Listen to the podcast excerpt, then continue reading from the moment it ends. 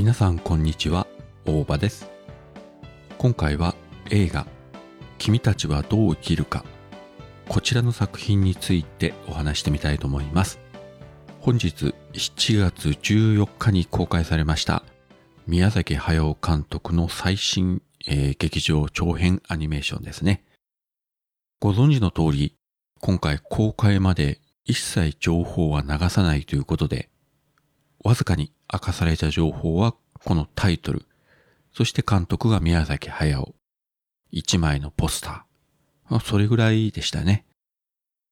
で、公開直前ぐらいに、えー、まあ音楽関係の情報として、えー、あれはサントラ版の販売の関係でしたかね。今回も音楽を久石譲が担当するという情報が、えー、まあ漏れたというか流れましたけれども、風の谷のナウシカ以降、宮崎駿監督の作品はもうすべて久石譲が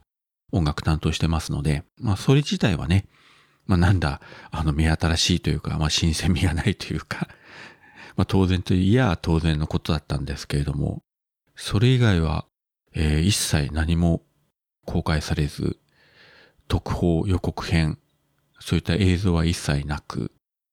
スタッフ、キャスト、もう全く公開されずに、これもね、まあ、スタジオジブリ、宮崎駿作品という、まあ、ブランド名があるからこそできた、何もないゼロの宣伝力というんですかね。すごいことやったなと思いますけれども、まあ、何はともあれ、えー、今日公開初日の午前中、1回目の上映に行ってまいりました。で、見終わっての感想なんですが、今これを収録している時点でもですね、声のキャストは一部解禁になりましたけれども、具体的なストーリーまではまだ公式には出してないので、さすがにストーリーに触れることはできませんけれども、ざっくり言えばですね、今までの宮崎駿監督作品へのオマージュ的なシーンは結構あちらこちらに散りばめてましたね。まあ、パッと思いつくだけでも、えー、千と千尋の神隠し、ハウルの動く城、もののけ姫、天空の城ラピュタ、まあ、他にもありますけれども、そういった作品を思い出すようなシーンがいくつかありました。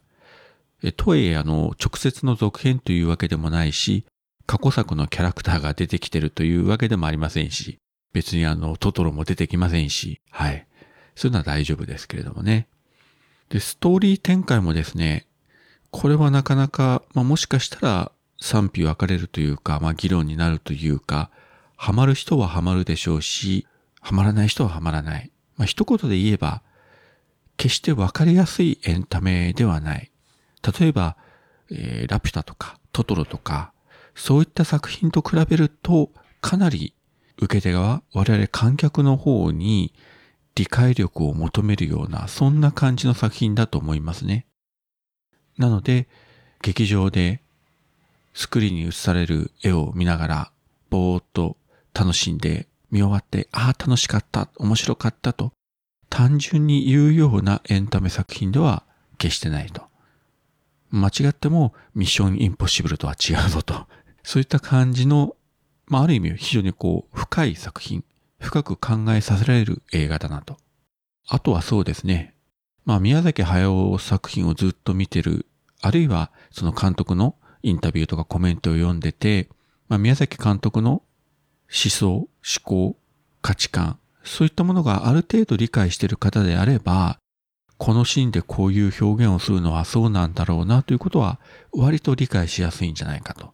ただ、かなりですね、情報量は多いので、まあ自分も、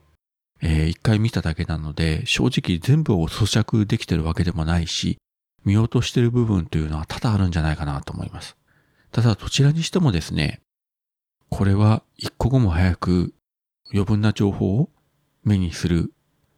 そういった前に映画館の大きいスクリーンで自分の目で見て、自分の頭で考えて判断するべき映画だと思います。もうこれだけのね、メジャーなアニメーション作品で、ここまで深くあれこれ考えさせられるっていうことはなかなかないと思いますし、今後ね、SNS 上でもいろいろ、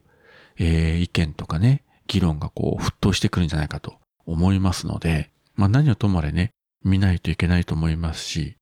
そして何より、えー、宮崎駿監督、今年82歳ということで、えー、年齢的に考えても、まあ、おそらく長編のアニメ作品の監督というのは、ほぼほぼ今回が最後になるんじゃないか。まあ、断言はしませんけれども、まあ、ただ、普通考えれば、もうこれがいよいよ最後じゃないかなと思いますので、まあ、もちろんね、2年後ぐらいにもう一本公開しましたとかなればそれは嬉しいですけれども、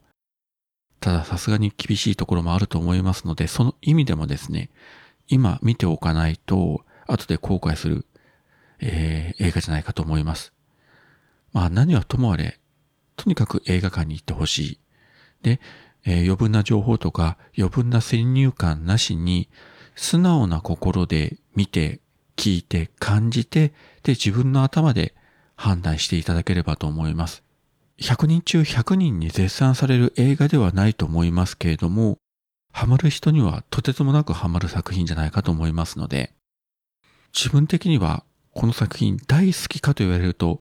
まあ、正直微妙なところもありますけれども、これほど、えー、宮崎駿の映画を見て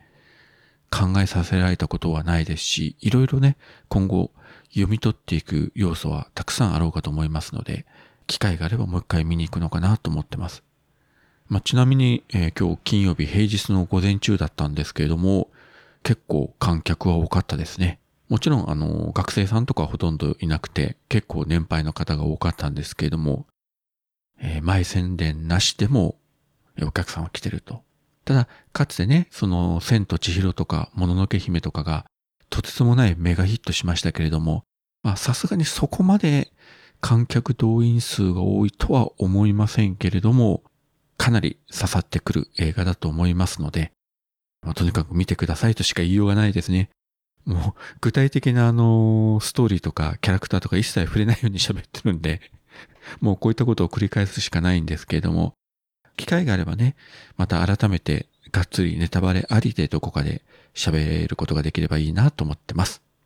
はい。そういったわけで今回は本日から公開となりました映画、君たちはどう生きるか、こちらの作品についてお話しさせていただきました。それではまた。